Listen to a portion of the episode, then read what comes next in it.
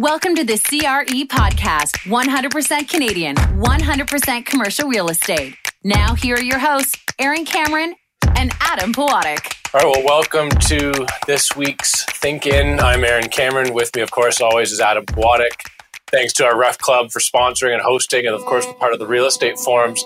This week's guest, very excited about this interview or conversation we're about to have. A gentleman by the name of Matt Pitkin, who's the managing director and head of capital markets Canada at JLL.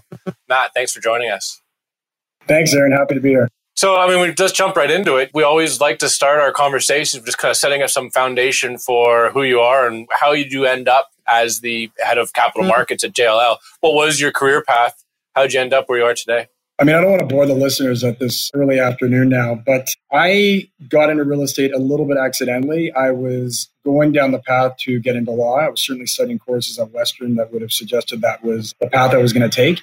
And my dad and grandfather were in commercial real estate. They actually each had brokerage firms back in the, gosh, going back to the 60s up until the late 1980s. My dad actually ventured into development and then the 90s hit and we all know how that ended. So I was a little reluctant to get into real estate, but at the time, having finished university with a bit of debt, this is something we're going to give a try.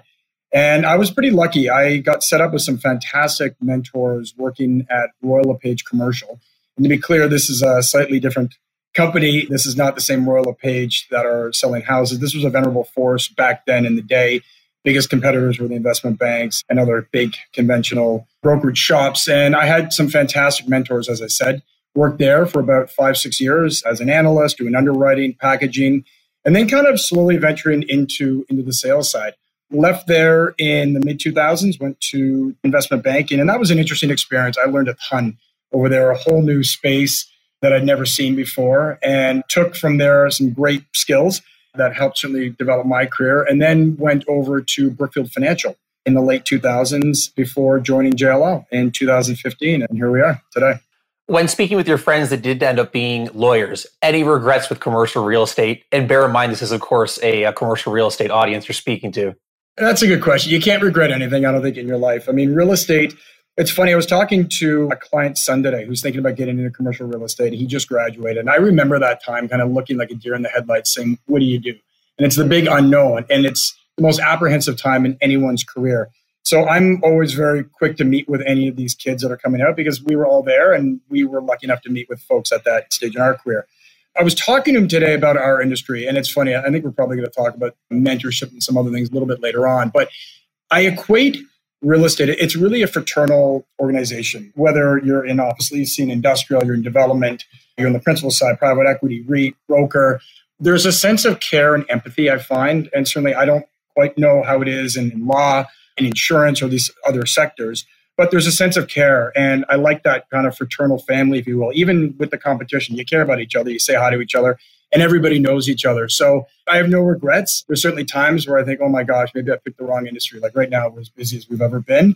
Not going to maybe have much of a summer holiday, but in our world, you got to strike while the iron is hot. I know the feeling at First National. We're definitely not overwhelmed, but running at full capacity right now would be a good way of putting it.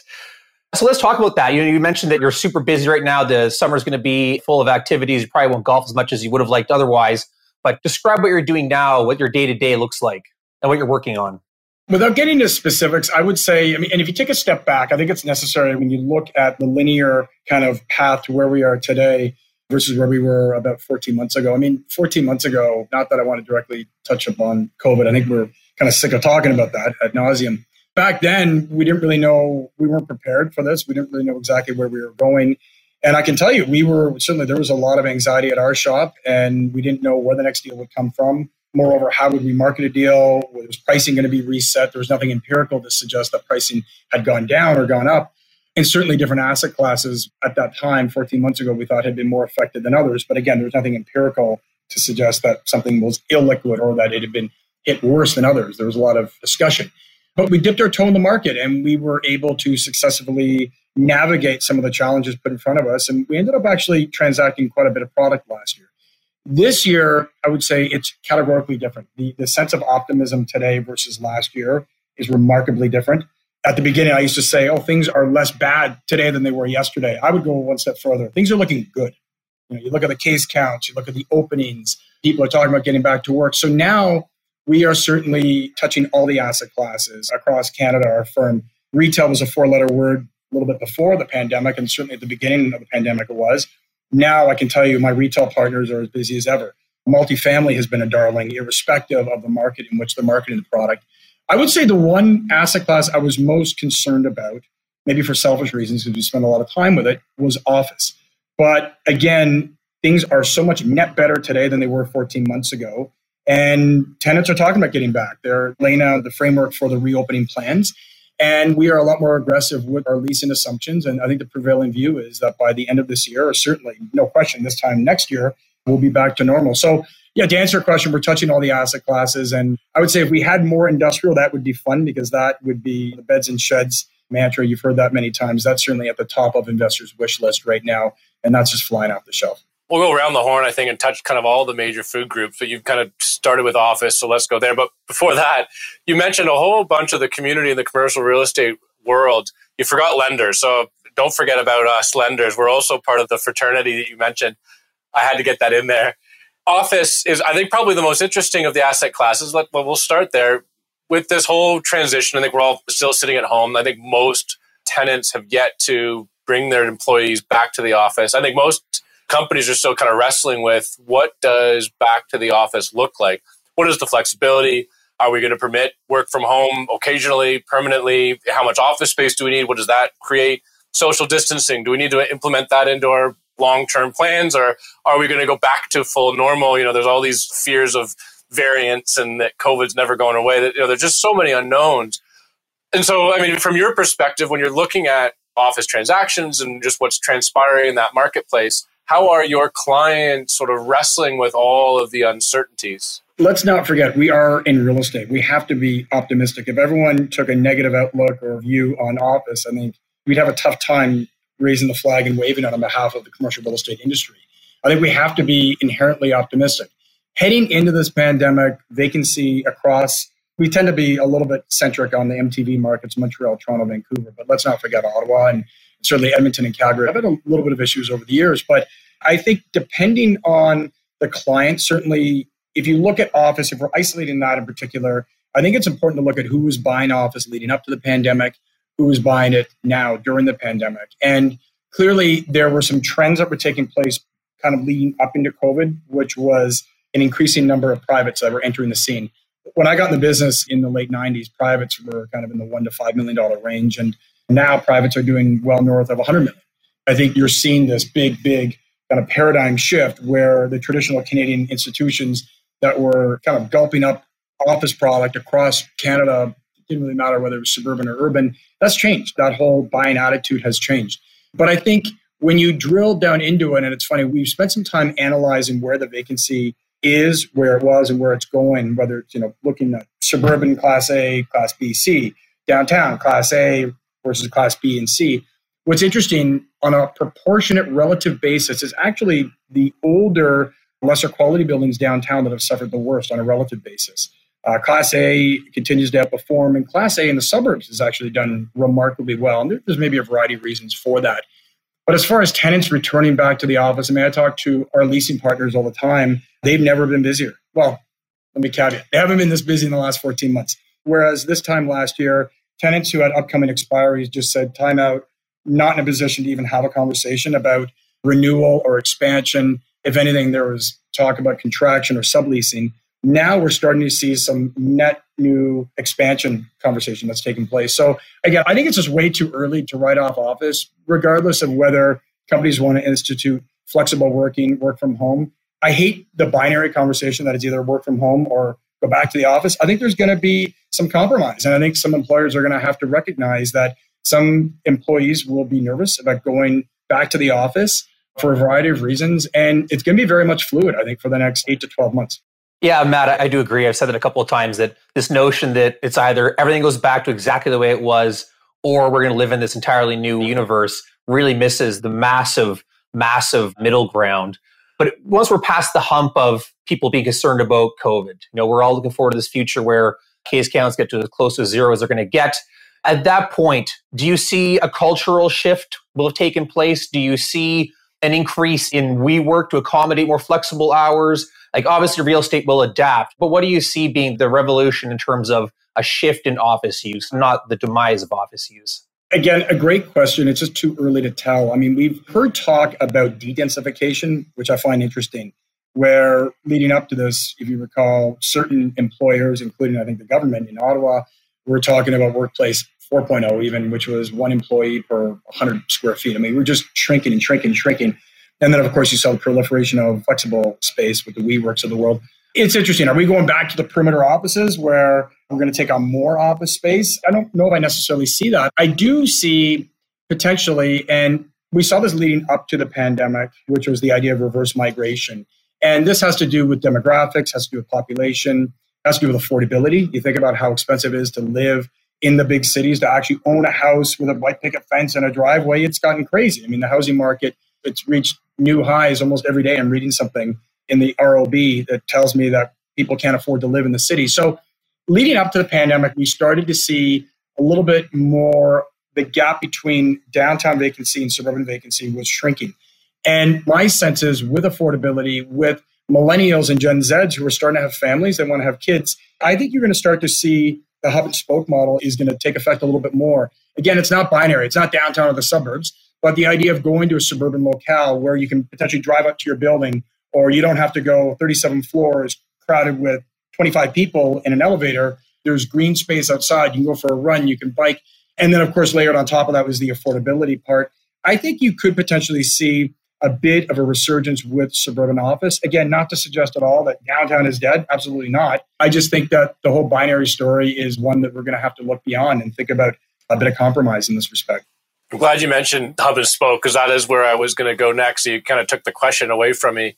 So let me pivot a little bit. And this is kind of a transition from office to wherever we end up going next. But maybe just talk about the impact on transportation, what your perspective is, just how transportation is changed. You know, we talk about fears of COVID and jamming into a subway doesn't seem appealing right now. Go trains, of course. There's probably an uptick of car use, which just means more congestion because we don't necessarily have the most efficient highways in Toronto, but I think it's prevalent across the country. So that hub and spoke model, does that impact other assets? I mean, what kind of conversations do you have with your clients about just what the future of transportation means and does it change their investment thesis? Because it used to just be transportation oriented. It's always transportation oriented. Just get close to some sort of transport hub. But is that changed now? Or is it less important in your investment decisions? When we're marketing anything in the 416 or proximate to transit, that's a huge selling point. I mean, consider the gateway markets of the world, whether London, New York, Munich, Paris, San Francisco, Tokyo. I mean, these are all markets that are characterized by the availability of transit. This is a massive amenity, and you can't overlook that. So, quite the contrary, I think that transit's still going to be key. Whether you are commuting to a suburban location or a downtown location, I think it's huge. I think it's relevant when you start to consider maybe another asset class, which we haven't yet hit on, and that's industrial.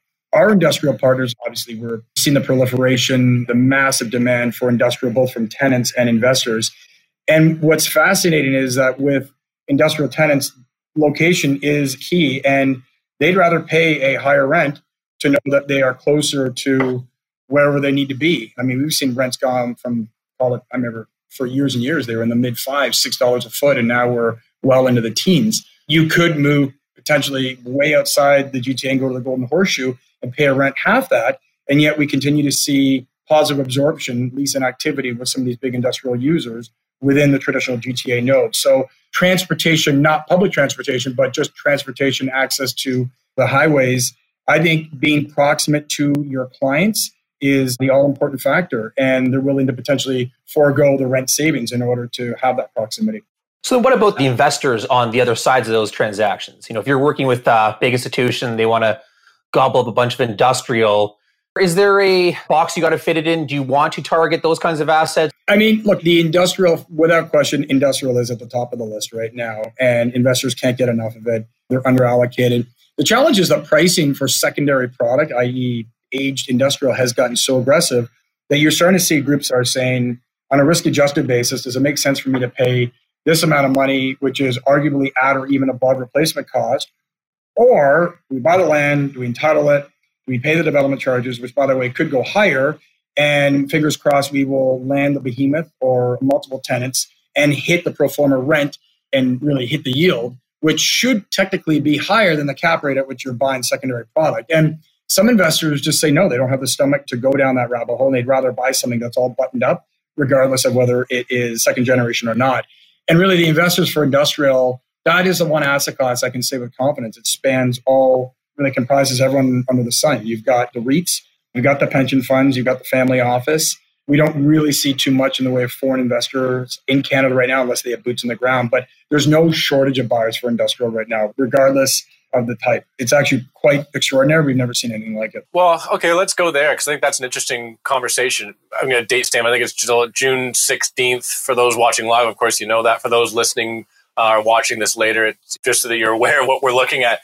There's so much liquidity in the market right now, right? Like it is probably unprecedented, at least in most of our careers. The amount of money chasing opportunities, industrial is probably the easiest place to point at as you had mentioned, beds and sheds, apartments probably secondary. I think the industrial market's as frothy and as healthy as it could possibly get. Are investors willing to cut down on yields? Like, where are prices going?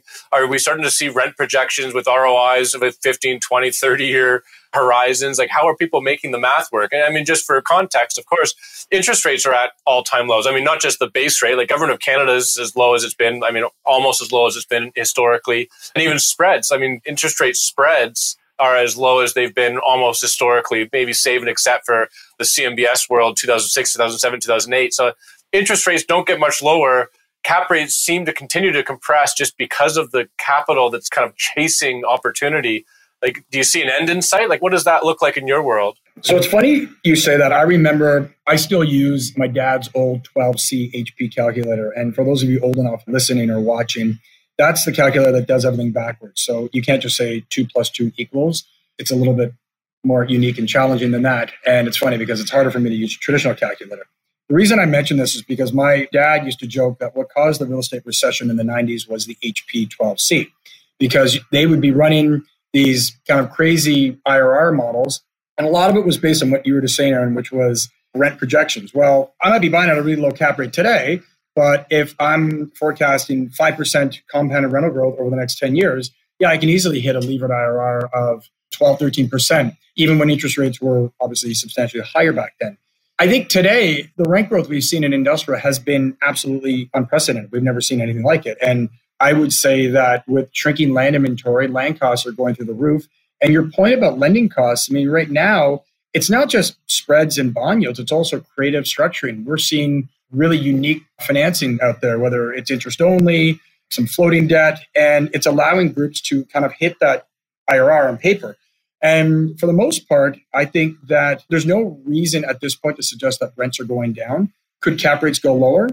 Yeah, they potentially could. The metric that I kind of grew up paying attention to in both office and industrial, but I kind of cut my teeth in the industrial market when I first got into real estate in the late 90s. It's really price per square foot. And it's where the asset's at relative to its replacement cost. And that is the challenge, even as a broker advisor, when you're underwriting industrial, when construction costs remain so fluid, DCs, land value, steel, I mean, it just continues to rise up. So there's only so much that you can pass on to the tenants, but the tenants are seemingly able to pay the rents and they don't really have much in the way of option. If you're looking for a brand new distribution center within a traditional GTA market, 40 foot clear, lots of extra room on the site for storage and turning, you're going to pay whatever it is that the landlord is dictating because you need to be there. So I'm not trying to dodge the question. I don't see any reason why cap rates are necessarily going to go up or rents are going to go down. I think the industrial market is enjoying its day in the sun. And again, as I mentioned, rates didn't move for literally from it seemed like the early 2000s until about four years ago. Rental rates kind of stayed the same. So it's good to find a lot of that was because cap rates just kept compressing. But it's good to see that finally investors are able to make a little bit more yield and pass along these costs to their tenants. Yeah, I remember underwriting deals when I first entered the business and looking at industrial deals across the country and why would Toronto they're five and a half bucks per square foot, yet in Calgary it's twelve, and it just it, there seemed to be a disconnect, and that's clearly changed. Let me make the comparison apartments, it's kind of easy to see how rents are connected to income, right? Like at some point, rents can't keep going to five, six, seven, eight bucks per square foot because at some point you know, people just aren't making enough money on their income for employment to cover those rent costs. I mean, saving except for immigration and foreign investment, et cetera. But that's not the whole market. On industrial, and this is kind of maybe a complicated question, but I think it's interesting because there's got to be a ceiling or, or at least a leveling off point with rents also. Save and accept, or regardless of cap rates and interest rates and all that kind of stuff. Do your clients look at the ability for tenants to pay and what the industrial tenant generally looks like and at some point, because I think there's a ratio out there, clearly I'm not an industrial expert, but there is a ratio out there about some percentage of revenue from a industrial tenant covers their lease costs, but there's got to be a threshold where they just no longer can afford it. In any sense, like how does that play into decision making? Right. I mean, in retail, you call it GROC analysis. In industrial, I'm not sure what the acronym is. I wish one of my industrial partners was on this podcast. They'd be able to answer it. I think in a weird way, I'll try to address it what you're starting to see more of are traditional tenants of industrial who have finally kind of cried uncle and they're now looking to buy industrial properties because of their ability to finance it or because of the excessive rent they're paying. I think they probably do a long term, they put it all together in a spreadsheet and maybe it's an NPV calculation, but they figure it actually makes sense to own the asset, especially if the value of the asset will continue to appreciate. You look at that versus paying rent, and you know you're seeing lease terms over 10 years in which the rent is increasing two and a half, three percent a year. And at some point, you have to take a step back and say, I think maybe it makes sense to own versus lease. And we are seeing more of the big name tenants that are certainly contemplating those scenarios. Let's just talk about clear heights for a second, Matt, on industrial. And maybe I'll just leave this really general, but you know, we've been seeing a constant increase in clear heights, but there is a whole whack of tenants that just don't need 40, 50, 60 foot, whatever it is, right? 24, 32, whatever is totally sufficient. Are you seeing a leveling off in that? Are you seeing a split in the market where some of your clients are looking for the lower clear heights because that's the tenant base they're looking for?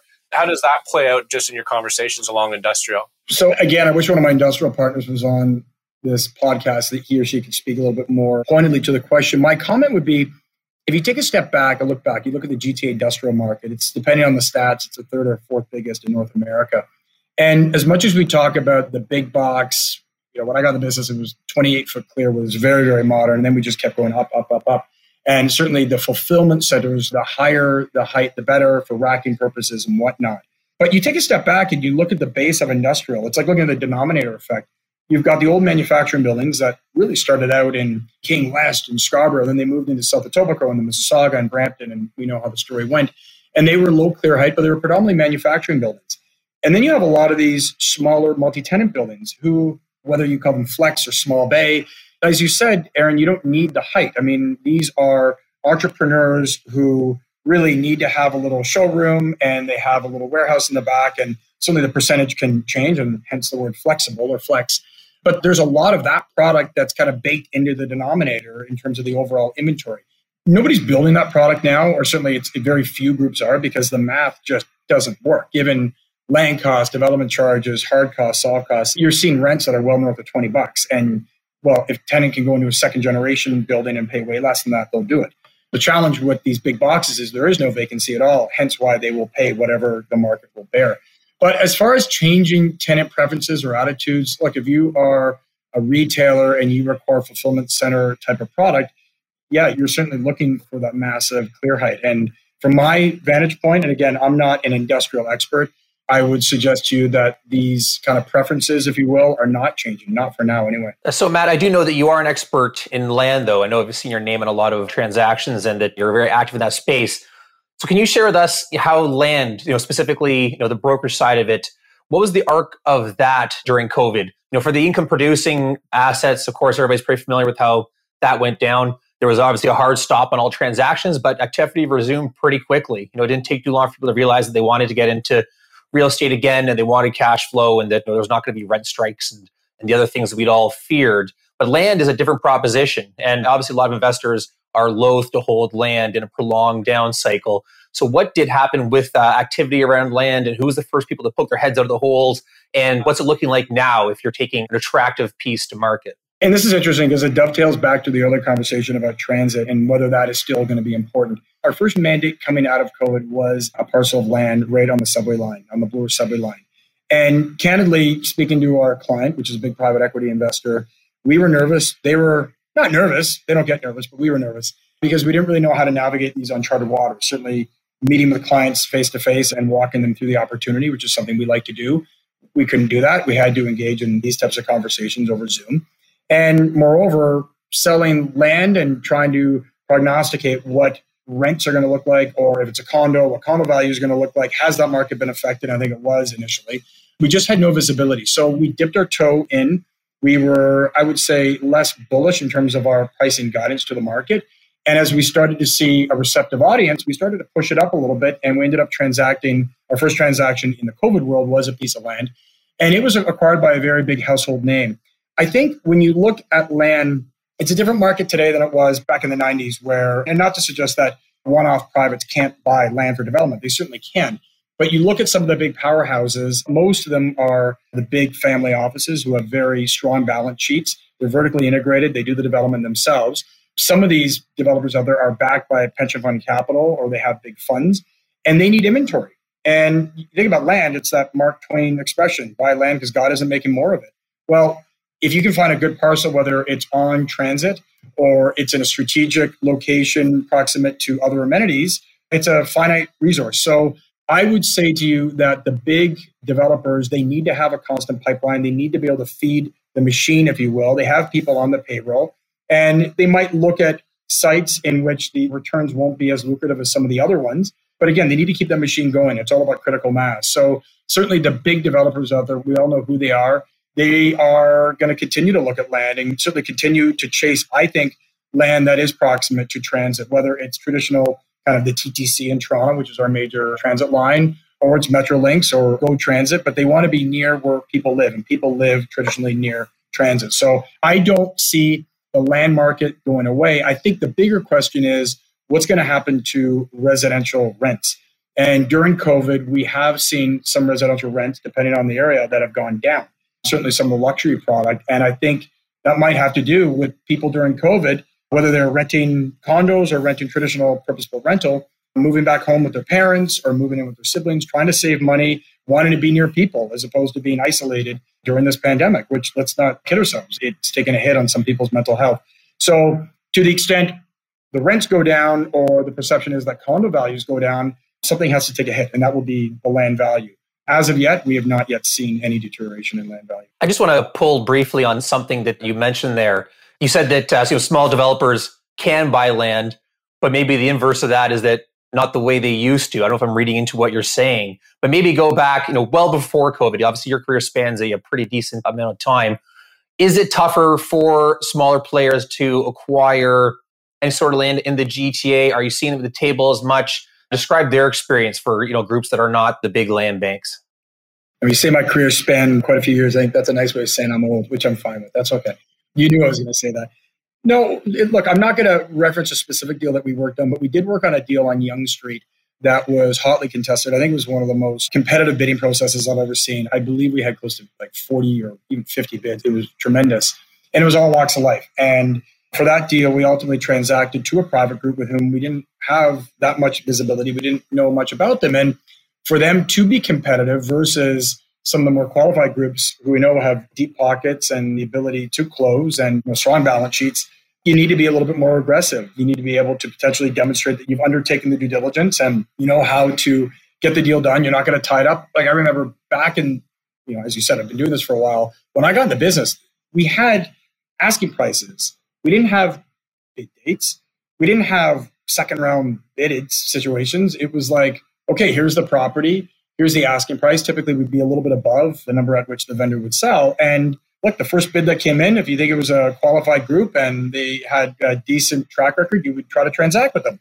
But back then, very rare would you see a situation in which the buyer would be firm. They would typically have a minimum 30 days, if not longer. I remember having deals under contract for 90 days. And certainly as a broker, certainly back then in the early days, you're anxious. There's a little trepidation. Is this group going to do it? Are they going to be able to find the financing? Are they going to find something in their due diligence? Today, it's a lot more sophisticated. Groups can, at their fingertips, find information a lot easier than they could back then. But back to your question about the privates, look, there are still some of the most prominent developers in Toronto, if not Canada, are private. So just to be clear, I'm not picking on privates at all. I'm thinking about a group that might do one project every three or four years, I do think it's a little bit more competitive for them relative to some of the bigger boys and girls who are out there. Matt, we've got about 10 or 15 minutes left, and we are going to finish the conversation on something that I think is really important to you, which is sort of mentorship and giving back to sort of new generations joining our community.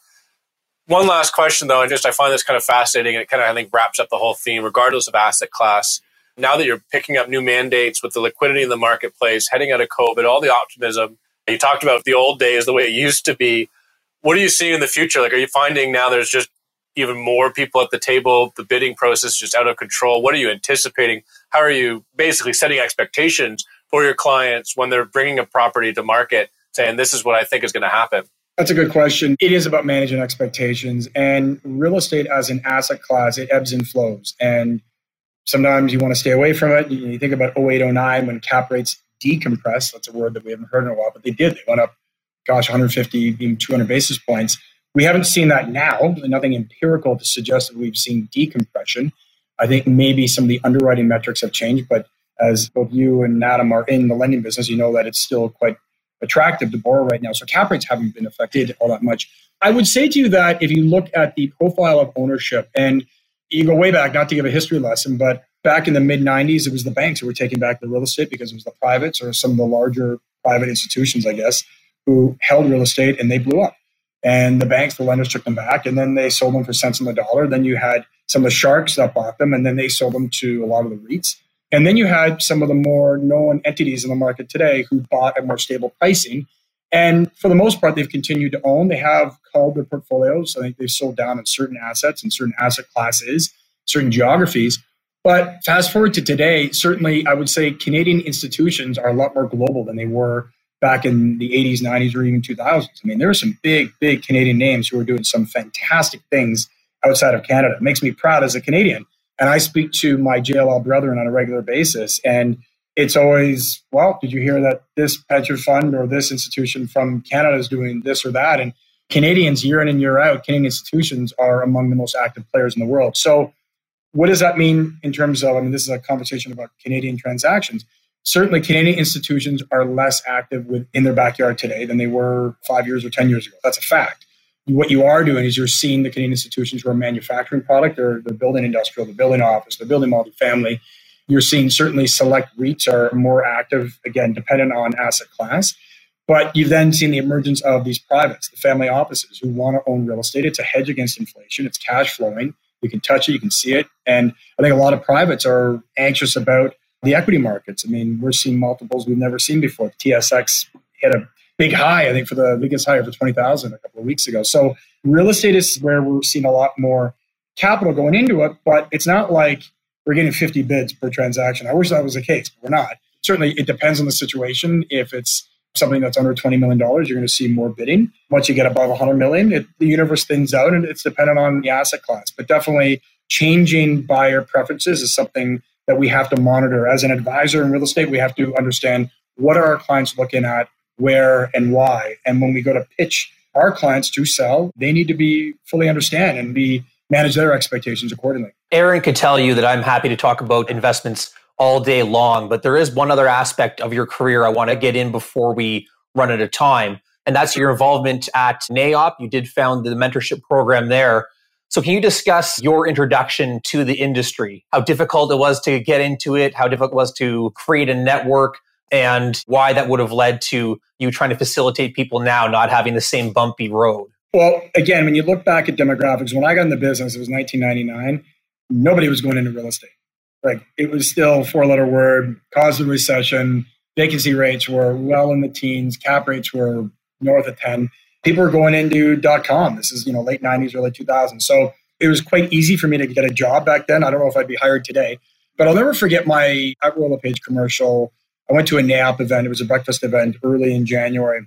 It was at the Albany Club, which you recall it's on King Street East, and it's a smaller venue. Back then, NAIOP wasn't nearly as big as what it is now, and the GTA is the, it's, I think it's the second or third biggest in North America.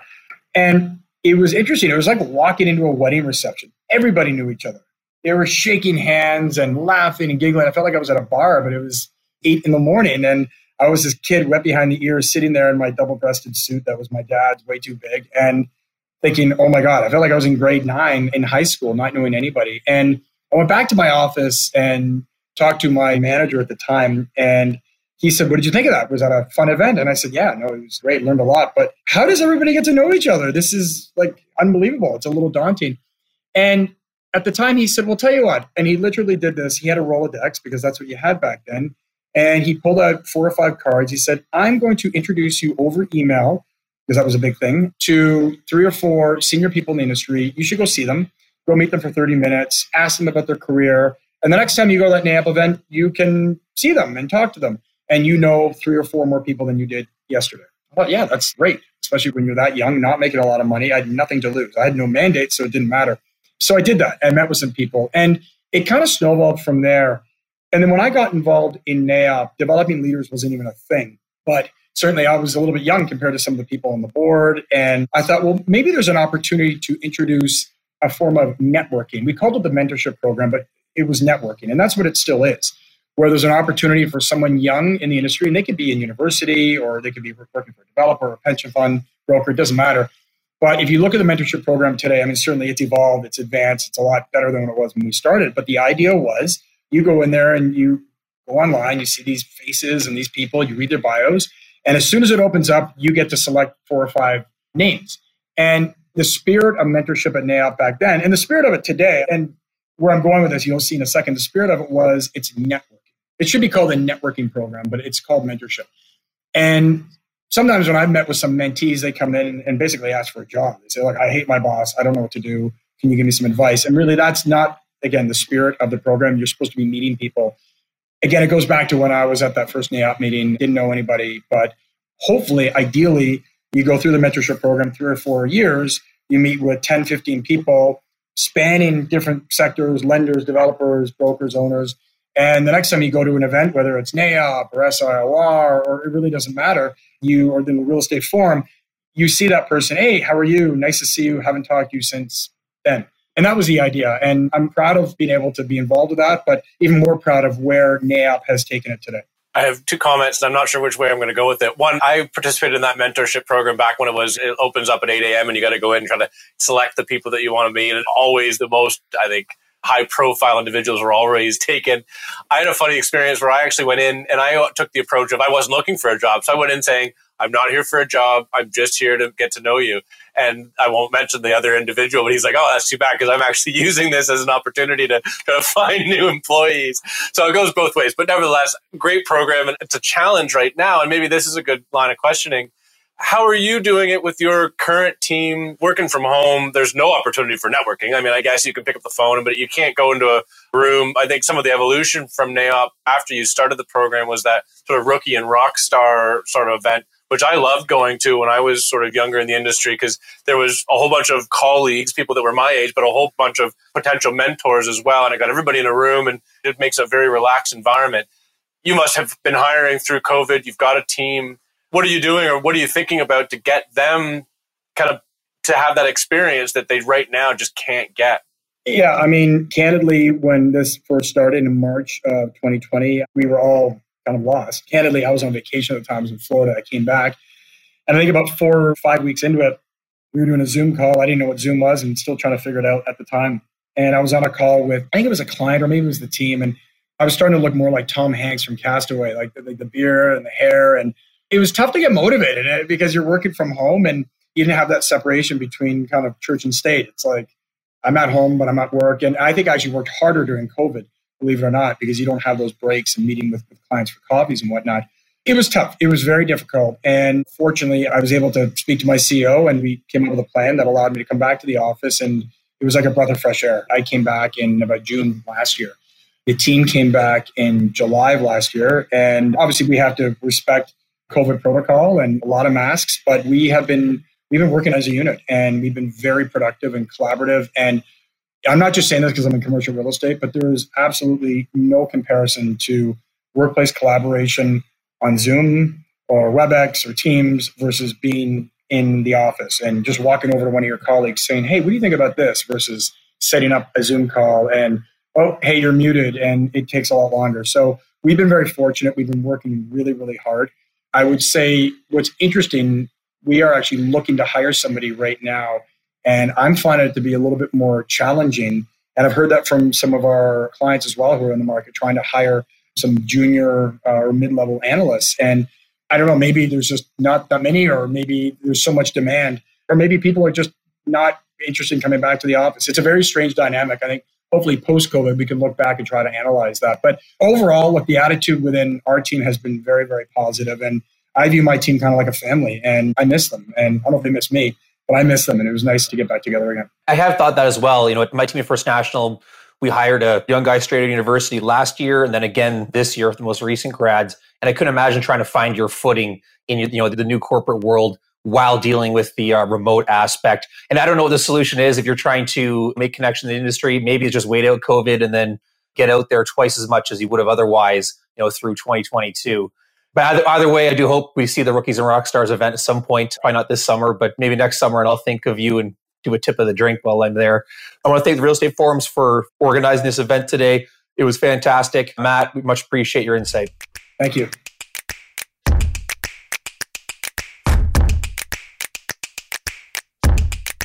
Welcome to Commercial Real Estate Podcast after show where Aaron and I just share our thoughts on the interview that just happened. Matt Pitkin, good guy. I liked his vibe. I'll be totally honest. You know, comes across as relatable. I can see why he you know does well at sales at a very high level. You know, he he was happy to share, be transparent, and be a little naked. Like you know, he talked about how uncomfortable he was first breaking the industry. That's that's relatable to to all of us. You know, we can all we all had that moment when we first got in the industry and you go, oh, I don't know anybody. This is terrible. yeah. Yeah, it's awkward, right? It, it, it, it just is. For those of you that are new to the industry, first year, and you're just starting to get out there and meet people, I mean, particularly now, whereas we're kind of approaching post COVID, don't worry. We all, we've all been there. The best advice I can give, and I'm sure Matt would agree, is just be brave, walk up to somebody, be like, hi, I'm so and so. Nice to meet you. What do you do for a living? Because everybody's experienced that and I'm always impressed. I mean, while you brought it up, And a total stranger, particularly somebody sort of a younger generation, just walks up and puts their hand out and says, Hi, I'm so and so. Nice to meet you. Right? Like that's gutsy. It's hard. Trust me. I wasn't very good at doing it. I rarely would do it, but it is something that you should be encouraged to do. If you do it to Adam or I, we'll just ignore you. But if you do it to Matt, Matt, I'm sure would take the time to talk to you. Yeah, it's, it's funny. I mean, at uh, a lot of the big you know networking events you can see those people that are just not plugged into the community yet. They kind of got their drink wrapped in a napkin kind of standing there looking around or they pull their phone out or whatever it is and you feel for them you know because you've been there. Like i remember the point that really pinpointed it for me in terms of that social anxiety was very early on in my sales career at first national. Got on a plane went to the saskatchewan real estate forum went to regina and i was very, very green in the role at sales. And I get my hotel room and I, you know, put on my suit and go to the opening night reception. And I walk in the room and I, you know, I grab my my drink wrapped in a little napkin. Then I kind of turn around and realized one, I don't know anybody there. But two, just looking at the crowd, that's a much smaller market than Toronto, obviously. So everybody knows each other really, really, really well. And I don't know a single person. And I just had the moment of like, oh, okay, all right all right, let's uh, let's you know gut check. Here we go. All right, let's go talk to people. But it was I remember that moment specifically. It's kind of turning around and going, oh yeah, like I don't know anybody here at all. we didn't tell Matt we were going to do this, but everybody that didn't watch the webinar, we recorded it at that live, and you're listening to this kind of after the fact on the podcast. Go on your phone or your iPad or your phone, type in Matt Pitkin, remember his face. He's a face that you'll remember that you've seen before. And if you see him, walk up to him and say, Hey, I was told by Adam and Aaron to come up and introduce myself. Hi, how are you? Okay, do that. Please do that. And he, to Adam's point, like he's just a genuine, genuine person and would really appreciate you going and shaking his hand. So there, if you're new to the industry, now you know one person, you're comfortable walking up to them. Yeah. And if you want a little more motivation to do so, at that Saskatchewan real estate forum, I did go talk to 30 people, got on a plane back to Toronto, and then did two deals with one somebody who did uh, I did stay connected with. So it was fruitful in the endeavor. So there is uh, you know a little incentive. Yeah. You know, we're getting totally off topic here, and we're supposed to be talking about the interview with Matt, but you know, one of the fun things to do with those events is business card collection competitions, right? I remember doing that with some of my colleagues when we were really kind of raw in the industry. I said, okay, well, whoever can get out of here after the hour or whatever with the most business cards wins, right? And you do it professionally. You're not just saying, "Hey, can I have your business card?" and walking away. yeah. You got to introduce yourself and have a conversation, but it forces you to try to have as many conversations as possible. And then whoever has the most business cards gets drinks for free for that night. So there, there's another there's another motivation for you. I like this. We're incorporating career tips into the, uh, the show exactly. Which is one of Matt's passions. So he'll be, he'll appreciate this. Yeah. The other is come up frequently on the podcast, and Matt falls in this, this bucket for sure, is he mentioned that he got into real estate by accident. And that seems to be the common theme. I mean, Aaron and I have had the opportunity to ask nearly 200 people now how did you get into real estate as part of uh, our podcast. And I don't know, 65, 70% of the time, it always starts off with, well, I originally planned on being a fill in the blank. And that's what I went to school for. Or I started after university in this job, realized it wasn't for me. Or I just needed any job under the sun. And the first person that made an offer was real estate. And here I am 30 years later. It's not generally that, you know, I in grade 10 of high school, I realized that commercial real estate was the path for me, and I structured my university courses around that. It, it doesn't ever no. seem to be the story. Well, I think you, I think you said 65%. You're right. It's probably randomly walked fast backwards into it. And then out of the other 35%, you know, half is scions or their family was in it. And so they were just destined to be in it. And the other half was they saw somebody driving a really nice car, found out they were in commercial real estate. And so we're just chasing money, right? Like it's, it's literally, those are the only three ways you get into commercial real estate by total accident because of your family or because you're just money hungry. yeah. I think my dad's got a story about seeing a guy with a nice car when he was at Western somebody came to speak and they were in real estate. So yeah, that's that's funny to say that. and Matt was a perfect example. You know, his uh, lawyer was supposed to be his calling, and then I think he landed ultimately where he was supposed to be. So yeah, exactly. So we'll wrap there. But honestly, as I go, I'm going to go back. If you go Google Matt, remember his face, and next time you see him, walk up and say, "Adam and Aaron told me to come up and introduce myself and shake your hand." Please do that. All right, everybody, send us an email if you do it. Let us know how it goes. yeah, yeah, yeah. Oh, yeah, absolutely. We'll have a follow up. I almost want to say there's incentives. Like we'll we'll have a name shout out if you do it, or we'll give you ten dollars. I don't know what. Yeah. Name shout out for sure. Name shout out for sure. Yeah. Adam will give you ten dollars. I'm yeah. broke. okay. All right, everybody. Bye, everybody. Thanks. Thank you for listening to the CRE podcast. The information from this broadcast is not to be relied upon as financial investing, professional accounting, or legal advice. First National Financial LP holds Financial Services Commission of Ontario license number 10514 and 11252.